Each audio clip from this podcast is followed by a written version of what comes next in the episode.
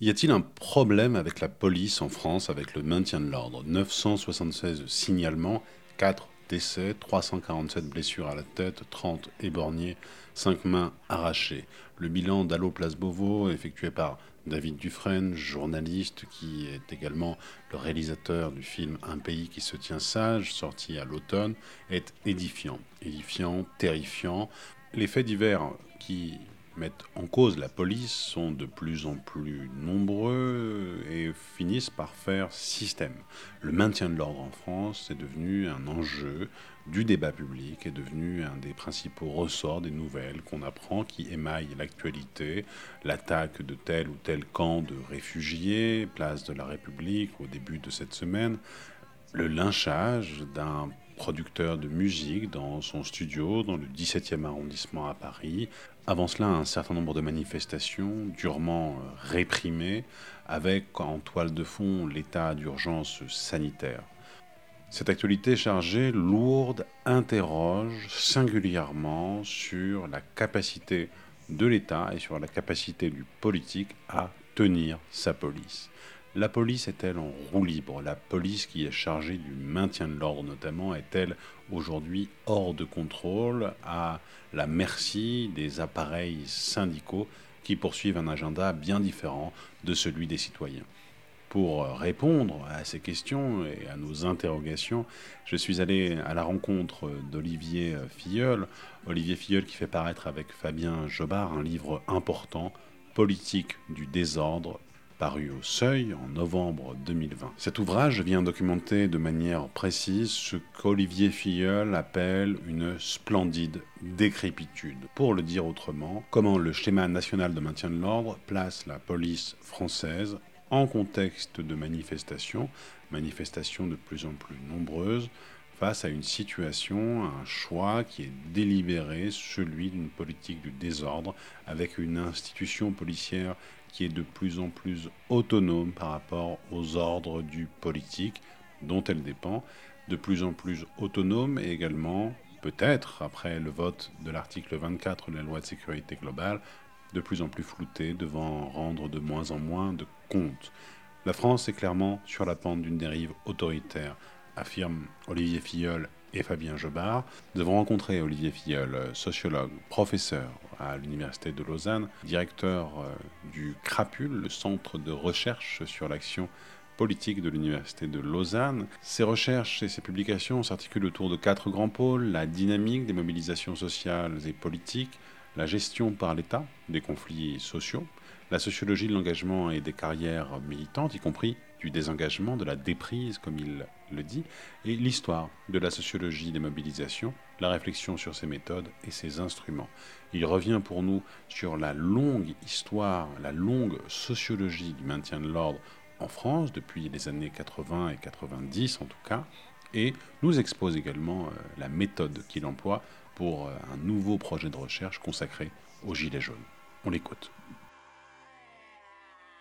Bonjour monsieur, excusez-nous de vous déranger ici la, la police.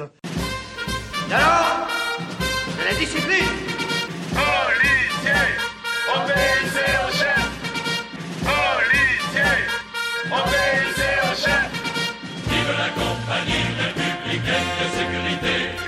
Vive la compagnie républicaine de sécurité?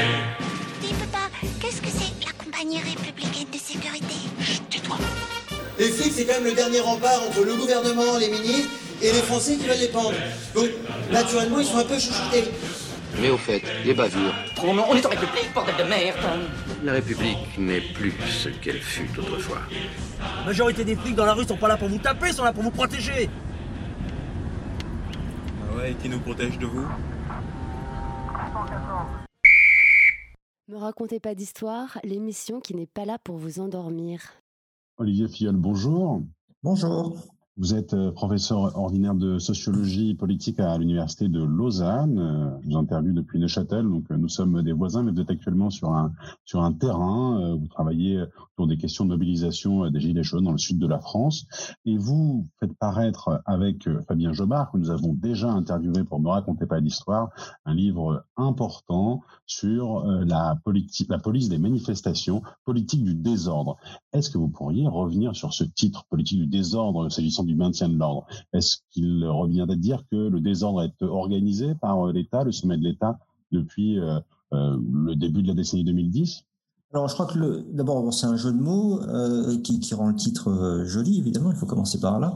Mais, c'est vrai qu'il y a un sens, profond, on va dire, euh, c'est l'idée tout simplement que effectivement les politiques de l'ordre, les politiques d'ordre public sont des politiques régaliennes, elles sont essentielles, et d'une certaine manière le titre attire l'attention sur le fait qu'en France, peut-être, c'est ce qu'on essaye de montrer, hein, donc je, je, je, je ne l'affirme pas, on a essayé de le montrer, euh, peut-être qu'en France le, le, la gestion du maintien de l'ordre est un des, est devenu un instrument dans la main du politique pour avancer ses, ses, ses objectifs, ce qui n'est pas a priori ce qui devrait être, c'est-à-dire que le, la politique du maintien de l'ordre devrait rester d'une certaine manière, va montrer une certaine neutralité dans la gestion des, manifestants et dans la gestion des conflits sociaux. il semblerait, c'est notre hypothèse, une de nos hypothèses, qu'en France, c'est sans doute une vieille tradition, mais ça a pris un tour beaucoup plus euh, accru ces, ces dernières années. Le maintien de l'ordre devient un instrument, un moyen de politique publique pour faire avancer euh, des objectifs ou empêcher les adversaires de, de se faire entendre. Vous dites que la manifestation euh, est une forme de, de patience civique. Euh, en France, euh, à la différence du cadre que vous connaissez bien, puisque vous y vivez, la Suisse, on vote tous les cinq ans, le peuple s'exprime tous les cinq ans. Et donc, vous, vous dites qu'il faudrait revenir à une considération plus importante de la manifestation, organisée justement comme un moment de politisation. Aujourd'hui, ce n'est pas le cas. Aujourd'hui, elles sont encadrées, réprimées, déclarées illégales si elles ne sont pas déclarées en préfecture. Alors, effectivement, le, le, le la manifestation traditionnelle dans, le système français, donc qui est un, système où disons les, les, les, moyens pour le peuple, pour la population de s'exprimer entre deux élections euh, est réduit quasiment à rien, puisqu'il n'y a pas tous les, tous les dispositifs qui peuvent exister ailleurs de démocratie dite semi-directe. Donc la patience civique, c'est quoi? C'est la patience qu'il faut manifester entre deux élections. On a perdu, on gagnera peut-être la prochaine fois. Sauf que de fait, euh, même si dans le droit, dans la Constitution, ça n'est pas inscrit de cette manière-là, de fait, en France, du fait de l'absence d'autres moyens d'expression, eh bien, la manifestation jouait le rôle, en quelque sorte, je dirais pas de soupape, mais parce que c'est une mauvaise, mauvaise euh, métaphore, mais plutôt jouait le rôle d'un, de quelque chose qui permettait aux citoyens, d'une part, de s'exprimer, d'autre part, de porter des revendications ou de contester des, politiques publiques et éventuellement d'attirer l'attention du pouvoir politique sur le fait que, ma foi, l'opinion avait changé, car l'opinion change euh, entre deux élections éventuellement. Et ça, c'est une première chose. Donc, d'une certaine manière, on disposait d'un instrument faible, d'un moyen faible, qui était la manifestation, pour se faire entendre entre deux élections, pour s'opposer à un projet, etc. Et de fait, la manière dont les pouvoirs publics en France, encore une fois, traditionnellement, faisaient avec ces manifestations, on parle là de manifestations d'ampleur, bien entendu, euh, qui rassemblent des dizaines de milliers de personnes, des centaines de milliers de personnes, eh bien, les pouvoirs politiques en tenaient compte. D'abord parce qu'il y a une vraie contrainte qui, dont semble-t-il le gouvernement a l'air de s'affranchir aujourd'hui, qui était une contrainte forte, c'est la contrainte du nombre. C'est-à-dire qu'on est en démocratie représentative, tout repose sur un mythe, certes, mais enfin un mythe efficace qui est le nombre. C'est le nombre qui fait la, qui, qui, qui fait la, légitimité. Donc une manifestation de, c'est pour ça que tout le monde prétend au million, d'un million de personnes, de 600 000 personnes, lorsque ça touche une communauté comme la communauté éducative, bah, ça représente une proportion importante de cette communauté qui est dans la rue. Et donc les pouvoirs publics avaient tendance à répondre, euh, etc. Avec bien entendu toujours en tête euh, quelque chose qui est la périodicité des élections et donc la nécessité de se faire réélire et donc la nécessité de ne pas s'aliéner l'opinion publique. Donc pour ne pas s'aliéner l'opinion publique, on regarde deux choses. Un, c'est le nombre de personnes dans la rue. Deux, c'est le soutien aux manifestants dans l'opinion. Il, arrive que euh, le nombre de personnes dans la rue soit peu important, mais que le soutien soit immense. C'est le cas des Gilets jaunes pendant un an et demi et sans doute encore en partie aujourd'hui. Ça oblige le gouvernement à, agir. Donc ça, c'était la situation, disons, antérieure. Et puis, il y a un autre élément qu'il faut mentionner ici, je crois, qui est en train de, de s'effriter, de disparaître, et je trouve ça assez grave du point de vue de la politisation des individus et donc du métier de citoyen c'est que, on le sait parce que ça a été étudié par, pas mal de monde, la participation aux manifestations, c'est-à-dire le fait d'aller en manifestation, est quelque chose qui ne se distribue pas de manière aléatoire dans la population. On constate deux ou trois choses, je vais aller vite. La première, une chose importante qu'on constate, c'est que ceux qui vont, qui participent aux manifestations, qui s'engagent, etc., dans lorsqu'ils rentrent dans la vie adulte, lorsqu'ils sont jeunes, lorsqu'ils sont étudiants, sont ceux qui, plus tard, euh, auront toutes les chances, c'est la statistique qui le dit, hein, c'est pas moi, euh, d'être, disons, de bons citoyens, c'est-à-dire des gens qui votent, des gens qui s'inscrivent dans les partis, des gens qui, qui, sont dans les syndicats, qui sont actifs politiquement, qui font, qui vraiment remplissent leur métier de citoyen. Donc, il y a un lien entre la participation aux manifestations, l'activité protestataire, même si elle peut apparaître désordonnée, etc., et la socialisation au métier de citoyen. Alors maintenant qu'on a dit tout ça, si on regarde la situation actuelle, bah, disons, c'est un petit peu le champ de ruine, c'est terrible. Puisque aujourd'hui, pour des raisons diverses et variées, mais aujourd'hui, quand vous allez en manifestation, d'abord, vous n'y allez plus parce que vous avez peur. Ok, quand je dis on, c'est ni vous ni moi. Nous n'y allons jamais, mais, mais les autres, euh, ils y vont sans doute. Ils y allaient, mais ils y vont plus. Donc, on va plus en manifestation parce qu'on a peur. Donc, quand on est étudiant, on entend ses parents euh, nous les parents nous dire ah non, n'y allez surtout pas, c'est affreux. Le résultat de tout cela, c'est que dans, dans 5, 10, 15 ans, et ça va très vite, hein, la génération qui aujourd'hui est socialisée à, cette manifestation empêchée seront aussi des citoyens empêchés. Et ça, c'est quelque chose de très grave dont j'ai le sentiment, euh, à tort ou à raison, que euh, le gouvernement aujourd'hui ne prend pas du tout la mesure. C'est-à-dire que c'est une politique vraiment le nez dans le guidon. Parfaitement. Euh, vous, êtes, spécialiste de, la manifestation, de la geste manifestante. Vous avez fait paraître notamment en 2013 un, un livre très, très important avec Daniel Tartakovsky, La manifestation, aux presses de Sciences Po vous, exprimez euh, qu'il y a une transformation de, la geste manifestante des années 80, classique, de, de sidérurgistes, d'étudiants pour de Baquet, à ce qui s'est passé dans la décennie 2010. Oui, qu'on est passé à autre chose et que les chefs policiers eux-mêmes ont été formés dans le sein mmh. euh, de manifestations qui étaient surtout des révoltes, des émeutes urbaines, notamment de, de banlieue. Quand les chefs policiers d'il y a 20, 30 ans étaient eux formés à des manifestations plus classiques de marins-pêcheurs. D'autre part, vous nous expliquez qu'il y a deux traitements différentiels et de la mort de Mel Sekine en 86, au moment de la protestation contre la réforme de Baquet, et euh, de la mort de Rémi Fraisse, qui manifestait, manifestant écologiste sur sur le barrage de Sivins, euh, avec un rapport très très court, euh, dont le président même de la commission parlementaire, Noël Mamère, s'était éloigné.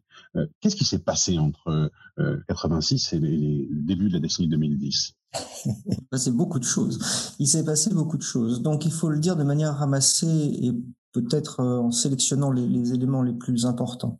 C'est vrai que entre, disons, la fin, entre les années 90, qui sont une sorte de, de, de moment de grâce en fait du maintien de l'ordre. Évidemment, il y a des, vous l'avez mentionné, il y a des, il y a des heures, il y a des problèmes, euh, tout ne se passe pas bien, mais on a vraiment le sentiment d'un moment de grâce au sens où on a le sentiment, et c'est partagé entre les, entre les organisateurs de manifestations et la police, de manière générale, que ma foi, on est dans une routine, euh, une sorte de, de performance dramaturgique et que tout ça fonctionne bien. Alors il y a des dérapages, etc., parce que tout ça n'est pas maîtrisable à 100%.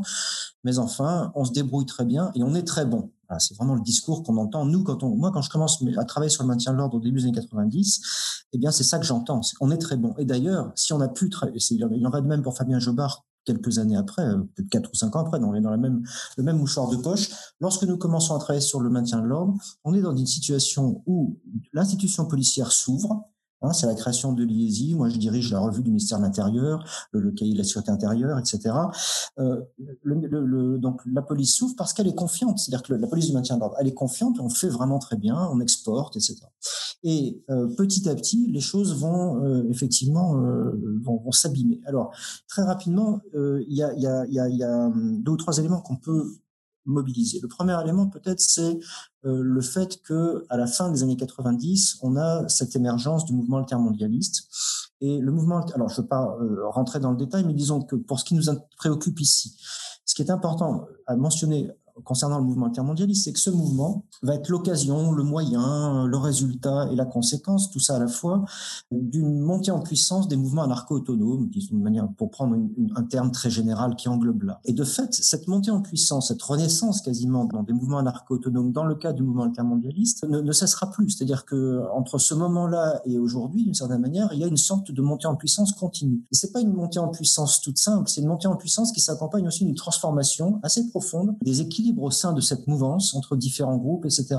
Avec, je rentre pas dans le détail, mais avec, je prends juste un exemple, notamment une connexion qui n'existait pas auparavant, qui s'opère à travers les ZAD, à travers les zones d'autonomie euh, temporaire ou les zones d'autonomie à défendre. Donc à travers les ZAD s'opère une connexion entre des mouvements plus politiques, anarcho-autonomes, et le, disons des mouvements environnementalistes, euh, animalistes, défense, etc. Et ce qui, ça, par exemple, vous voyez, ça contribue tout à fait en transformant cette mouvance aussi à la faire grossir parce que ça connecte à d'autres thèmes, à d'autres préoccupations qui ont le vent en poupe aujourd'hui et qui font que petit à petit, de manière continue, alors on peut prendre, il y a des moments, hein, il, y a, il, suffit de regarder l'histoire des cortèges de tête pour voir que d'année en année, et puis à certains moments de manière très forte, comme en 2018, 1er mai, on a un cortège de tête qui, devient plus important que la manifestation. Donc là, ça, devient très visible. Alors tout cela, évidemment, suscite une très forte inquiétude. Euh, une très forte inquiétude qui, dans la, dernière traduction, si vous voulez, aujourd'hui, c'est la création de la cellule Déméter, donc qui vise à surveiller les agissements euh, des, groupes, disons, euh, gauchistes, etc., dans, le monde agricole. Donc ça, il faut, tenir compte de ça. C'est un premier facteur qui fait que quand il y a le sentiment partagé, ou peut-être pas le sentiment partagé, mais en tout cas l'utilisation de cette montée en puissance comme un argument pour renforcer les moyens, parce que parce que voilà, c'est de plus en plus donc on dramatise, etc. Et cette dramatisation, elle est favorisée par par ailleurs des phénomènes tout à fait autres. D'une part, donc euh, à partir de 96, c'est les accords de Trévis. À partir de 96, c'est la, la, question centrale qui, obsède les, les, forces, les forces de l'ordre en Europe, c'est le hooliganisme sportif. On a dix ans avant le stade du Heysel, ça c'est la méga catastrophe on bricole entre 85 et 96. 96, c'est vraiment, voilà, on décide de mettre en place des mesures pour lutter contre l'organisme sportif et ces mesures prennent un tour tel que, donc, attentatoire aux libertés des, typhosies, etc., qu'elles vont, d'une manière assez naturelle, se, se, transposer dans le champ de l'activisme la, politique. Et vous voyez le problème que ça pose. On passe du hooliganisme sportif à l'activisme politique, mais tout simplement parce que les modes d'action ressemblent, parce qu'on est, on est sur l'idée de quelque chose, on parle pas à l'époque de ça, on parle, on parle pas le terme comme ça, mais d'une radicalisation très forte des contestataires donc il faut réagir. Et donc, il y a tout un ensemble de mesures prises pour lutter contre le hooliganisme qui vont, qui vont voyager et s'imposer dans le cas du mouvement altermondialiste, notamment, je prends qu'un exemple, les entraves à la circulation. Dans le mouvement altermondialiste, de manière systématique, pendant plusieurs années, au niveau européen, partout, on empêche les manifestants de, de passer les frontières pour se rendre à des manifestations. Ce qui est autorisé, pour aller vite, par la loi lorsque c'est des cas individuels, ce qui est totalement interdit et impossible lorsqu'on arrête un car entier, un, un train entier, ça, on n'a pas le droit de le faire. Et ça, c'est Et alors là, ça devient intéressant parce que à partir de 2010, après presque une dizaine d'années de, mobilisation intermondialiste, eh bien, les pouvoirs publics de nos voisins européens, d'une certaine manière, c'est un peu caricatural de le dire comme ça, mais disons, prennent conscience que ça ne va pas. C'est-à-dire qu'on monte les tours en permanence. C'est-à-dire que face à la recrudescence des mobilisations intermondialistes, hein, les contre-sommets, etc., on met en place des, des modes de réponse qui sont exactement en miroir de ce que font les altermondialistes. Et donc, évidemment, la tension monte, la tension monte. Il y a eu Gênes, il y a eu Göteborg, etc., etc. Si bien qu'en 2010, de manière tout à fait raisonnable, il faut le reconnaître quand c'est le cas, on décide d'arrêter. C'est-à-dire qu'il faut, il faut, il faut faire retomber la tension. Il faut faire retomber la tension, ça va plus. Et donc, c'est le projet Godiac, c'était un projet de, disons, d'harmonisation qui essaye de vendre quelque chose qu'on appelle la désescalade, c'est-à-dire on, va, on va enlever les casques. En gros, concrètement, si on va enlever les casques, comme ça, ils vont comprendre qu'on n'est pas là pour les tuer et ça va faire tomber la tension. Ça se décline de différentes manières. La France, pour des raisons diverses et variées, ne va pas du tout emprunter cette voie. Alors, qu'est-ce qui fait que la France, en 2010 et puis dans les années qui suivent, au lieu de faire comme les autres pays européens, essayer de faire redescendre la tension, au contraire, enfin, je dirais pas qu'elle l'a, qu'elle l'a fait monter, mais disons elle l'entretient, euh, sans changer de politique, eh bien c'est sans doute lié, comme vous l'avez mentionné dans votre question, largement euh, à la conviction au sein des forces de police aujourd'hui, à la conviction que la France est un cas à part en Europe, parce que la France a des banlieues. Ces banlieues sont peuplées de personnes issues de l'immigration. Ces personnes issues de l'immigration sont ingérables. Voilà, je, je le caricature, mais c'est vraiment ça. Alors évidemment, c'est faux. Enfin, c'est une histoire. Enfin, d'un point de vue, disons euh, objectif, c'est faux, puisque euh, pensez à l'Angleterre, des communautés d'origine étrangère issues de la colonisation, des banlieues, enfin tout ça, tout ça existe ailleurs, et souvent dans des conditions bien plus gravissimes qu'en France, bien plus difficiles qu'en France. Mais il y a cette conviction très forte. Et puis il y a 2005. 2005, c'est euh, c'est quand même ce qu'on appelle les émeutes de 2005, donc un mouvement quand même très très très très fort qui bouscule le pouvoir. Parce que parce qu'il y a vraiment en 2005 David Dufresne l'avait montré dans son livre sur le maintien de l'ordre publié il y a quelques années. Il l'avait très bien documenté. Il y a une vraie peur de se laisser déborder. C'est-à-dire que là c'est en train de nous passer par-dessus la tête. Un, petit peu comme l'enfoncement du ministère Griveaux si vous voulez. C'est un peu le même genre de de, de, de, mécanisme euh, qui, qui déclenche quasiment un, un, réflexe pavlovien. Il faut y aller là. On va on va se laisser manger. Et donc à partir de là, la culture policière, vraiment la culture de l'institution policière va se transformer. Parce que entre 2005 et aujourd'hui, on met le paquet donc sur la gestion des émeutes de banlieue, mais c'est pas uniquement, c'est pas uniquement une question de moyens, de LBD, etc. C'est aussi une question de transformation culturelle. C'est-à-dire qu'on considère désormais que le, métier, en quelque sorte, consiste à maintenir l'ordre public, à restaurer l'ordre public face à des troubles, des troubles émeutiers. Or, au même moment, ça commence en 94, le CIP, 2006 le, CPE, donc euh, ça encadre en quelque sorte les mouvements de 2005. On a des mouvements sociaux euh, étudiants, lycéens, qui se trouvent être en quelque sorte phagocytés par des jeunes issus effectivement euh, de la périphérie parisienne qui viennent et qui pratiquent des pièges, etc. C'est la petite goutte d'eau qui permet de se dire, ben finalement on a le même phénomène, c'est en train de déborder sur le politique, c'est même plus du politique, c'est de l'émeute. Et aujourd'hui, c'est ce, qui, explique le SNMO, c'est ce qui explique la, la loi qui est en discussion aujourd'hui. Il y a une conviction très ancrée et en fait, je crois assez sincère chez beaucoup de policiers, c'est ça qui est très grave en réalité, qu'aujourd'hui, il n'y a plus vraiment de manifestations, il y a des émeutes. L'émeute est revenue. On est à nouveau dans un moment émeutier. Et puis évidemment, ça n'est pas, ça ne s'arrange pas avec la crise économique, avec etc., etc. Donc, il faut, il faut gérer les manifestations politiques comme on gérait les émeutes de banlieue, comme on gérait les émeutes au 19e siècle, enfin au début du 20e. Vous parlez justement du, du schéma national de maintien de l'ordre. Vous avez d'ailleurs euh, vous-même, avec euh, Fabien Jobard, participé à un certain nombre de, de, de travaux. Vous avez fait des remarques écrites. Euh, vous avez une appréciation assez critique hein, de, de, ce nouveau schéma.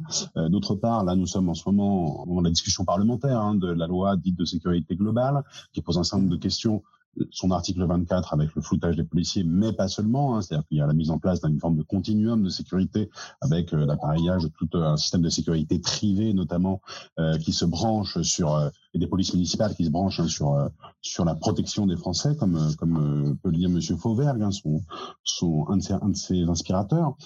Est-ce que vous, vous dites souvent les policiers, l'État, et vous nous parlez de la nouvelle menace. Donc la nouvelle menace, c'est quelque chose qui est comme vous l'avez très bien dit en fin de réponse quelque chose qui est agité depuis euh, euh, le 19e siècle. On parle toujours de nouvelles menaces pour euh, justifier en effet la croissance des appareils policiers et sécuritaires. D'autre part, vous dites les policiers et vous ne dites pas forcément l'État, le politique, le gouvernement, les parlementaires. Est-ce qu'il y a une forme d'autonomisation de la police? Est-ce que, pour le dire peut-être un peu euh, vulgairement, est-ce que la police est en roue libre en France aujourd'hui? Alors, en roue libre, je ne sais pas, mais en tout cas, elle roule pas sur quatre roues. Ça, c'est certain. Il y a un problème.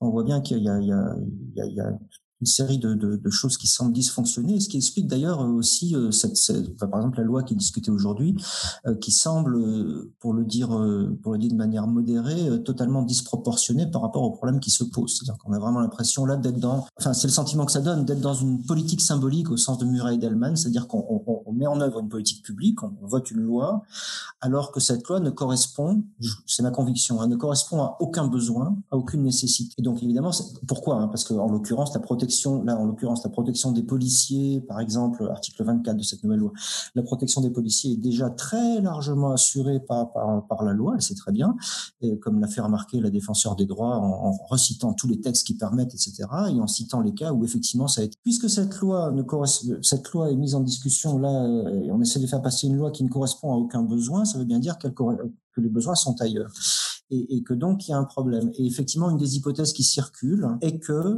et ça revient à répondre à votre question, est que sans aucun doute, le gouvernement, donc là c'est le politique, c'est le ministre, le président de la République, c'est l'exécutif, de sa manière cherche à donner des gages qui lui ont été demandés. Donc répond aux syndicats de police. Ça, c'est une hypothèse. C'est une hypothèse qui, évidemment, euh, nous amène à, une autre hypothèse, à savoir qu'aujourd'hui, en France, pour des raisons qu'on pourrait expliquer, qu'on essaye un peu d'expliquer dans le livre, les syndicats de police ont acquis une certaine autonomie, une puissance, on va dire, une puissance par rapport aux politiques, qui fait que l'ancillarité de la police du maintien de l'ordre n'est plus du tout assurée. Ça, c'est extrêmement grave, bien entendu, en démocratie. Alors, euh, le, fait est que le paysage syndical euh, policier en France s'est beaucoup transformé euh, et il s'est transformé sous, sous l'effet d'une politique mise en œuvre par Nicolas Sarkozy, ministre de l'Intérieur à l'époque, qui a cherché très clairement à casser l'hégémonie euh, d'un syndicat dominant, à favoriser l'émergence de différents syndicats. Au final, ce qui, était, ce qui avait une visée de contrôle, hein, divisé pour régner, se retourne totalement contre l'exécutif, puisqu'aujourd'hui, on a le sentiment, j'en suis persuadé, que effectivement les syndicats ont les moyens, en quelque sorte, de faire peser sur l'exécutif des injonctions auxquelles l'exécutif doit répondre et répond.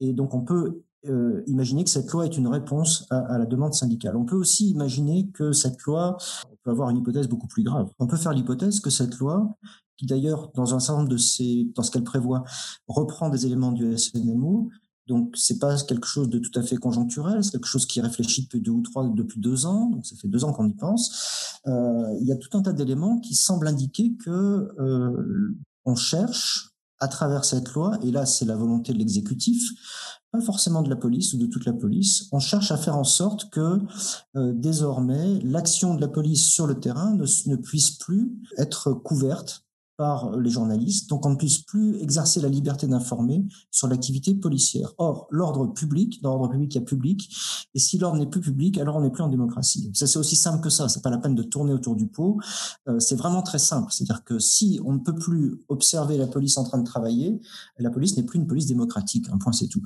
Euh, et alors, et alors pourquoi? Eh bien parce que euh, parce qu'il y a cette idée, si vous voulez, que euh, bah, les réformes sont difficiles à passer. Que, alors, du point de vue, c'est des hypothèses, du point de vue du, du, du de l'exécutif, les, les, les, on a du mal à faire passer les réformes, les Français sont réfractaires, etc. Tout un ensemble de choses. Donc, un des moyens de faire passer les choses, c'est de passer en force. Et passer en force, ça suscite forcément des mobilisations, des contestations.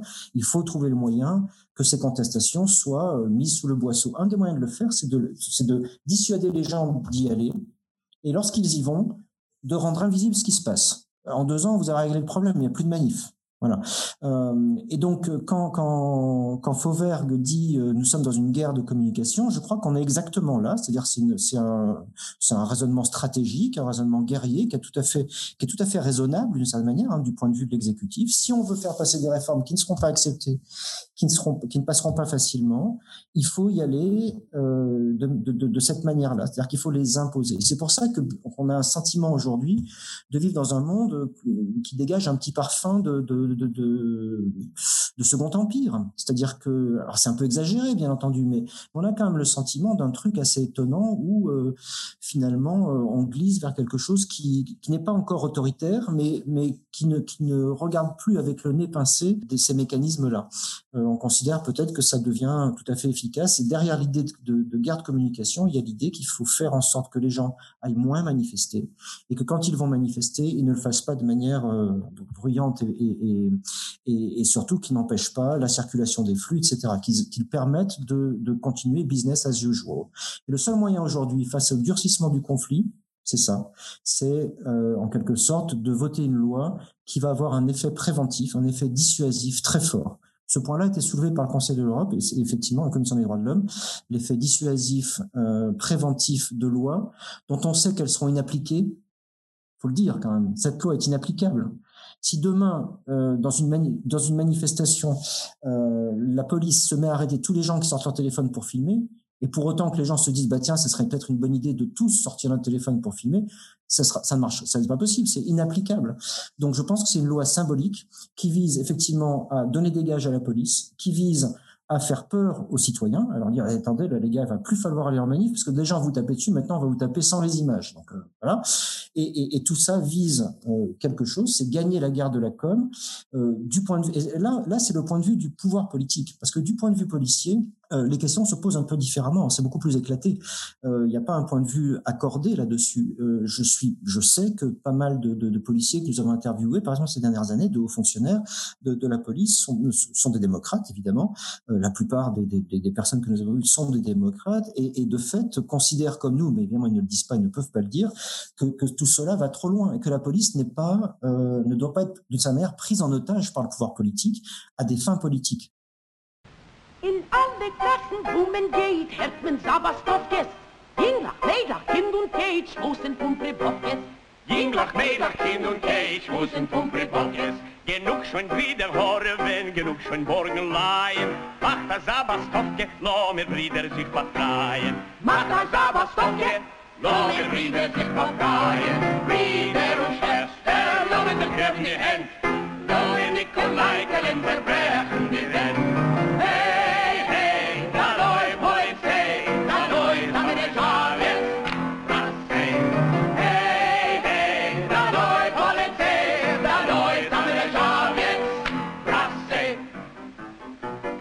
Brüder und Schwester, låt mir gehen zusammen Lo mir Nikolai kellen bagrob mit der Manne. Hey, hey, da neu Polizei, da neu damit der Schavien. Brasse. Nächten hat er geführt, hat weggelemist. Heute ist er geworden, a Kapitalist. hey, hey, da neu Polizei,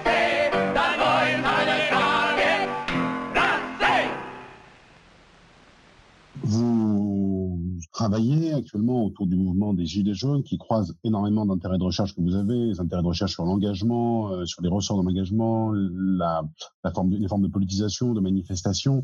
Euh, Est-ce que euh, vous pourriez nous en parler en lien avec ce que vous venez de dire? J'ai lu dans une interview récente que vous considérez que le mouvement des Gilets jaunes n'était pas la conséquence de ce que nous venons de décrire, mais était plutôt un révélateur au sens photographique.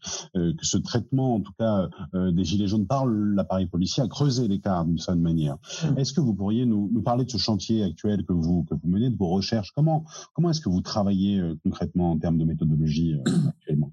Avant la Covid, donc avant le premier confinement, je travaille sur le mouvement depuis novembre 2018, depuis le début, pour des raisons euh, hasard. Enfin, c'est un fait de hasard que j'ai pu me rendre sur un rond-point le 17 novembre, etc. Et donc, je travaille depuis le début là-dessus. J'ai une enquête financée à part, depuis septembre, donc récemment, mais euh, j'ai déjà commencé et cette, enfin depuis le début. Et cette euh, recherche porte essentiellement, principalement, sur les conséquences biographiques de l'engagement dans le mouvement des Gilets jaunes.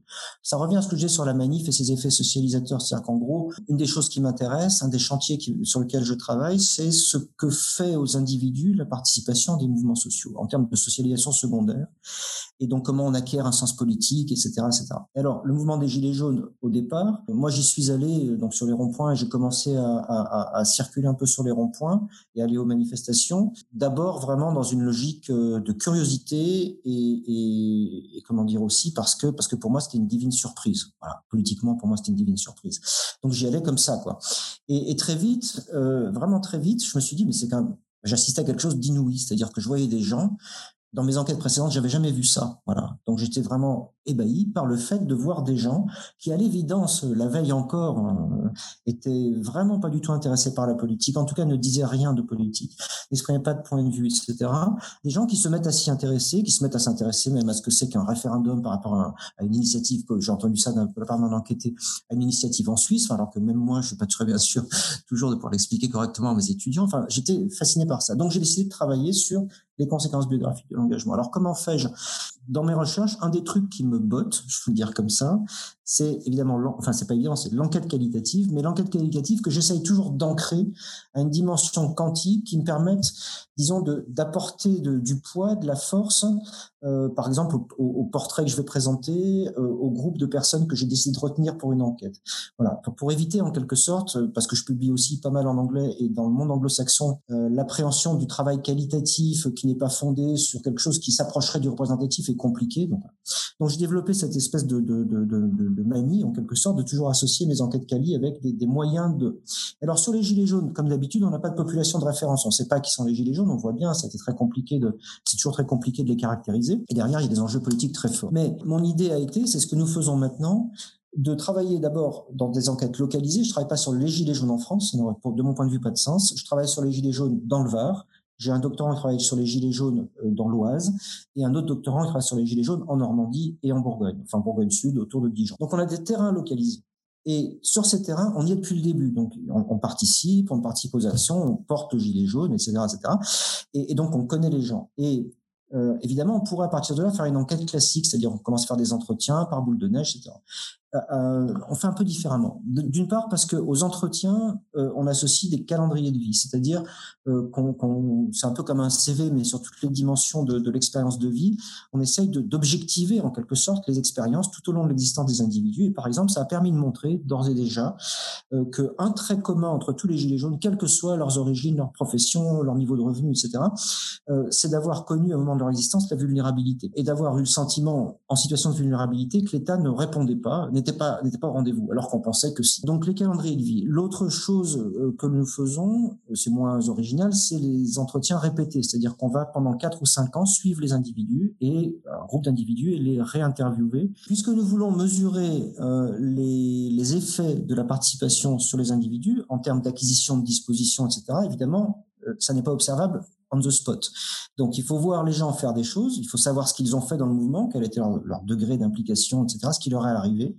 Mais ensuite, il faut les suivre, il faut les réinterroger, et il faut voir si dans deux ans, dans trois ans, dans quatre ans, comment ils vont voter, comment ils vont parler politique, etc. Par-dessus ça est venue la crise de la Covid, qui d'une certaine manière, euh, c'est une crise sur une autre crise, donc ça, complique terriblement les choses. Et puis, euh, le dernier élément, c'est la question justement de, constituer un groupe de contrôle, cette question de pouvoir rapporter mes enquêtés à. Donc là, on a, on a un dispositif dont je ne sais pas ce qu'il va donner, mais on essaye. Pour l'instant, ça fonctionne plutôt pas mal, mais vraiment, je réserve complètement mon jugement final. On travaille sur les, on a, on a, on a aspiré les groupes Facebook des, des, des, gilets jaunes dans les régions qui nous intéressent. Par exemple, sur le Var, il y en a huit, huit pages Facebook, groupe privé et un groupe public. Et on a récupéré donc toutes les données qu'on peut trouver sur ces pages, euh, voilà, qui sont très riches. C'est du big data, donc il faut se méfier. Euh, mais ça nous a permis de construire une analyse typologie, hein, une analyse euh, de, sur toutes les personnes qui sont membres ou qui ont été membres de ce groupe, de quand elles rentrent dans le mouvement, ce qu'elles y font, ce qu'elles y disent, quand elles en sortent, les, sentiments qui s'expriment, etc. À partir de là, on a fait une analyse typologique. Donc, on a un certain nombre de clusters et on va puiser dans ces clusters les noms, les personnes que je contacte sur Messenger pour les interviewer. Et pour l'instant, c'est compliqué avec la Covid, etc. Mais je pense que si ça marche, ben on aura, on, sera très content parce qu'on aura trouvé un moyen, finalement pas si compliqué, réplicable dans d'autres enquêtes, bien entendu, euh, pour pallier l'absence de population mère dans une enquête. Voilà. Et ça, c'est un, truc qui me botte pas mal et qu'on avait qu'on avait essayé de faire aussi euh, avec un certain succès, euh, pas total, mais un certain succès sur les, les ex 68 a dans, dans une recherche précédente, où aussi on avait essayé de créer des groupes de contrôle pour être sûr que les, les, la description qu'on faisait du groupe des ex 68 a était quand même approchée la réalité, n'était pas un, simple effet de distorsion lié à un biais méthodologique. Alors pour euh, cheminer tranquillement jusqu'à la fin de notre entretien, je voulais vous poser une question sur les cadres structurels de votre activité d'enquête j'ai regardé un peu votre bibliographie. Euh, euh, vous êtes complètement euh, un islamo-gauchiste. Vous travaillez sur mai 68, Marseille, l'engagement, les militants d'ACT UP. vous vous inscrivez en fait dans des dans des problématiques, sont des problématiques marquées sur une forme également de sympathie par rapport à vos enquêtés. Aujourd'hui, l'université en France en Europe également, mais aussi aux États-Unis et dans des contextes plus anglo-saxons, connaît un certain nombre d'attaques de la part euh, d'une frange, va-t-on dire, réactionnaire, de droite, voire d'extrême droite. Est-ce que ce que vous faites actuellement, par exemple, une enquête sur le long temps, trois ans, quatre ans, ce sera encore des choses qui seront possibles D'abord, eu égard euh, aux transformations du monde de la recherche avec la recherche par projet, et d'autre part avec les attaques répétées des pouvoirs politiques hein, contre euh, l'activité de recherche. Une proposition hein, de, de, député euh, Damien Abad, président du groupe Les Républicains, et de Julien Aubert vise notamment à traquer les dérives idéologiques intellectuelles dans le monde universitaire. C'est l'intitulé de cette proposition qui a très peu de chances d'être acceptée par le président Richard Ferrand. Mais comment vous vous comment vous, vous positionnez par rapport à tout ça? Est-ce que c'est de plus en plus difficile de faire ce que vous faites. J'ai envie de, la première chose que j'ai envie de dire, parce que ça, je trouve ça quand même assez amusant, c'est que là vous me traitez d'islamo-gauchiste. je, je prends, je reprends le, l'insulte à mon compte, je, retourne le stigmate, mais on m'a insulté de la même manière, mais alors il y a en tout début de carrière, et je, tiens à le, préciser parce que c'était pas le même terme, euh, lors d'une audition pour un poste de maître de conférence il, y a, il, y a, 30 ans, donc, hein, ou 35 ans, je sais plus, euh, je suis auditionné et le, président de la commission, euh, c'était Clermont-Ferrand, à Clermont-Ferrand, me dit ah, mais alors vous travaillez sur les mouvements homosexuels, vous travaillez sur les mouvements féministes, vous travaillez sur les sangs, les sans-papiers, hein. Est-ce que vous, avec un petit sourire fin, ne seriez-vous pas la dame patronesse de Sciences Po? Je faisais ma thèse à, l'Institut politique à Paris. Et donc on est passé la dame patronesse à, l'islamo-gauchiste, ce qui veut bien, ce qui indique bien deux choses. La première, c'est que d'une certaine manière, ce discours, on l'a toujours entendu. Euh, il y a toujours eu une déploration sur l'université vendue à l'extrême gauche, euh, biaisée, etc.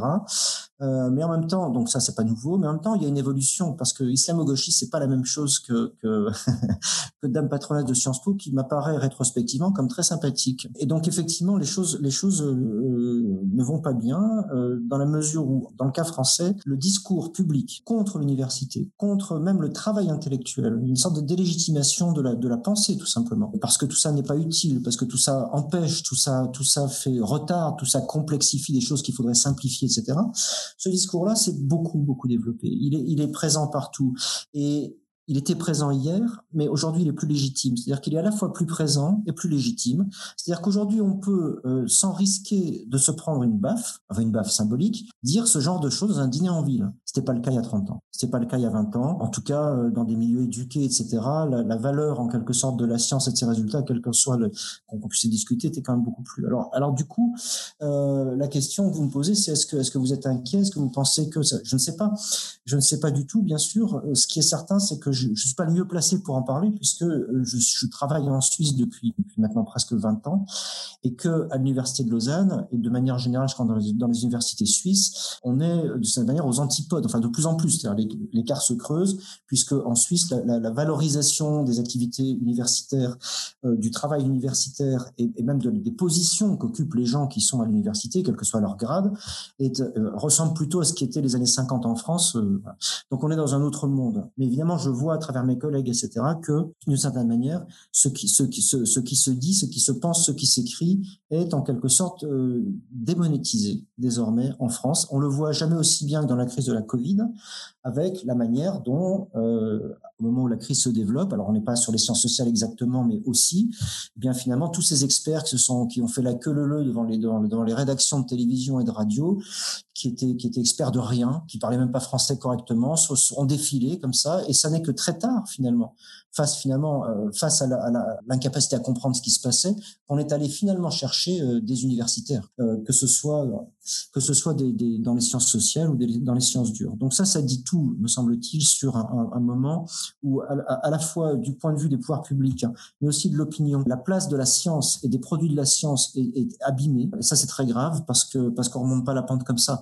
Et, si vous ajoutez à cela euh, la, comment dire la déliquescence euh, du métier universitaire, et là, je, pense à la question des recrutements, à la question des salaires, à la question de la dotation en moyen, etc., etc. On est dans une situation euh, finalement qui nous fait penser que bientôt le Japon sera un paradis pour les universitaires spécialisés des sciences sociales. Ce qui en dit long sur ce qui vous attend. Alors on l'a compris, ni dame patronesse, ni islamo-gauchiste, ni expert de plateau. Vous êtes un sociologue scientifique, de la sociologie politique critique.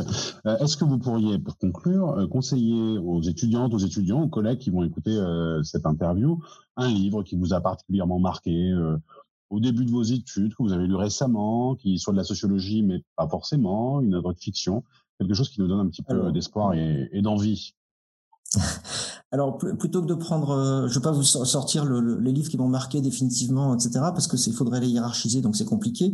Et, euh, et, même si on prend des morts, ils sont capables d'être jaloux.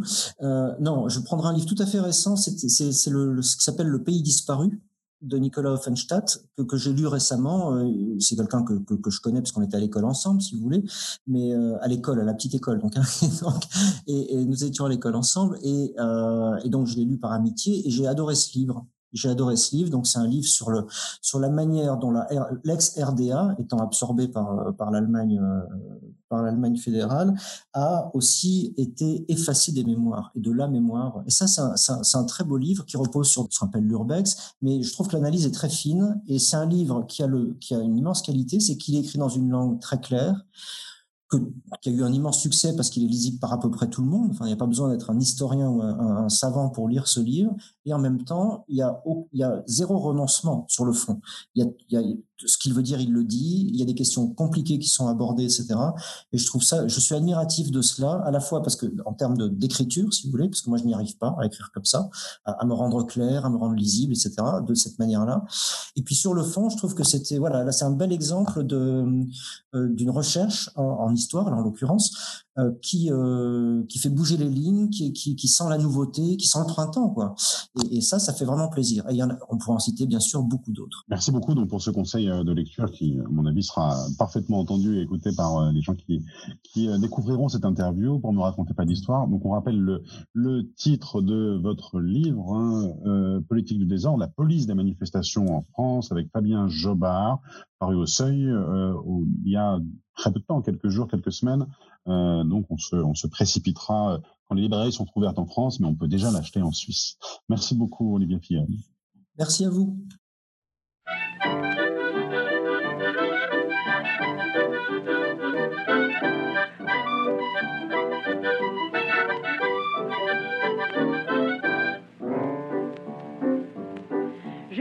Tous les temps, sur les filles et les garçons, des carottes puis des navots, à Benevois comme ils sont beaux, de l'ouvrage au Canadien et à la gauche du coin, je vais vous pousser un air sur la force constabulaire.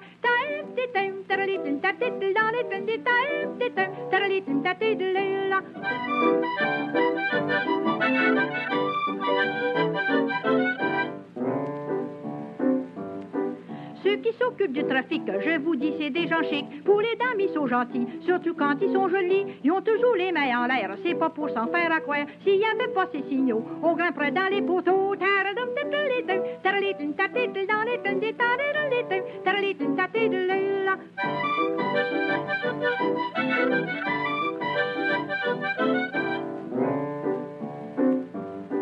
Je vous dis qu'à Montréal, il y a des vrais policemen, rien qu'à les voir défiler. Je vous assure qu'ils sont plantés, des bandits puis des voleurs. Ça, ça donne qu'ils n'ont pas peur. Ils craignent pas de se faire tuer pour protéger la société.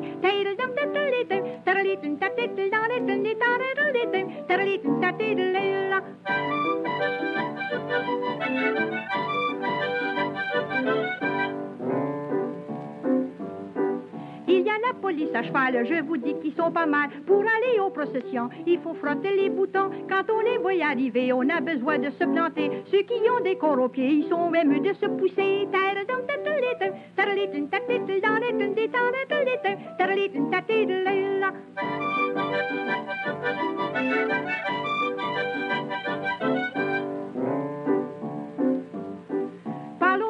Je vous dis qu'ils ont les yeux vifs, ceux qui veulent les enjôler, ils ont besoin de se planter pour entrer dans la maison. Ils nous font une belle façon, ils sont pas sitôt rentrés que la patrouille est à côté.